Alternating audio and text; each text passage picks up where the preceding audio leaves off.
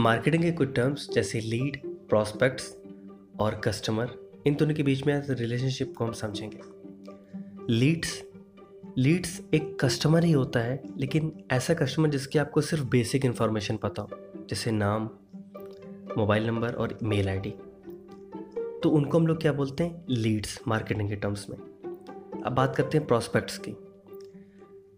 वही लीड से अगर आप एक कम्युनिकेशन फर्दर आगे बढ़ जाते हो, यानी आपने उनसे कोई कम्युनिकेशन किया, ठीक है वन स्टेप फर्दर कम्युनिकेशन अगर आप कर लेते हो लीड्स के साथ तो वो लीड कहलाता है बाद में प्रॉस्पेक्ट्स क्योंकि अब आपको पता चल गया होता है कि हाँ ये जो प्रॉस्पेक्ट बन चुका है, वो कहीं ना कहीं प्रोडक्ट इंटरेस्टेड है अपने प्रोडक्ट में, ठीक है?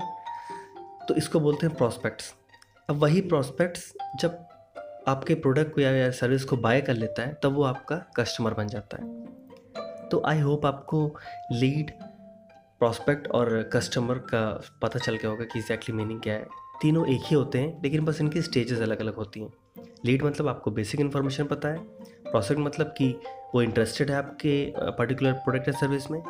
कस्टमर मतलब कि आपकी प्रोडक्ट या सर्विस को उसने बाय कर लिया। तो आज हम एक और टर्म के बारे में सीखेंगे कि बॉटम ऑफ़ द फनल क्या होती है। इसको हम लोग बोफू भी बोलते हैं बी ओ एफ़ यू ठीक है? तो मार्केटिंग में बॉटम ऑफ़ द फनल का मतलब होता है कि जब कोई प्रॉस्पेक्ट कस्टमर बनने ही वाला होता है तो ऐसी स्टेज को हम लोग बोलते हैं बॉटम ऑफ़ द फनल मतलब कहीं ना कहीं आपने अपने प्रॉस्पेक्ट्स को कन्विंस कर लिया या प्रॉस्पेक्ट अपनी लास्ट स्टेज पे है मतलब लास्ट जो कि डिसीज़न स्टेज हो, स्टेज होती है ठीक है, वो अपने थर्ड स्टेज में है और आपके प्रोडक्ट को बाय करने वाला होता है। तो ऐसी स्टेज को, ऐसे स्टेट को हम लोग बोलते हैं बॉटम ऑफ़ द फनल तो आई होप आपको ये शॉर्ट जो टर्मोलॉजी थी मार्केटिंग की, समझ आई होगी। और इसी तरह मार्केटिंग की टर्मोलॉजी साइकोलॉजी और लाइफ लेसन्स के डेली पॉडकास्ट अपलोड होते रहते हैं। सो जैसे स्टे ट्यून्ड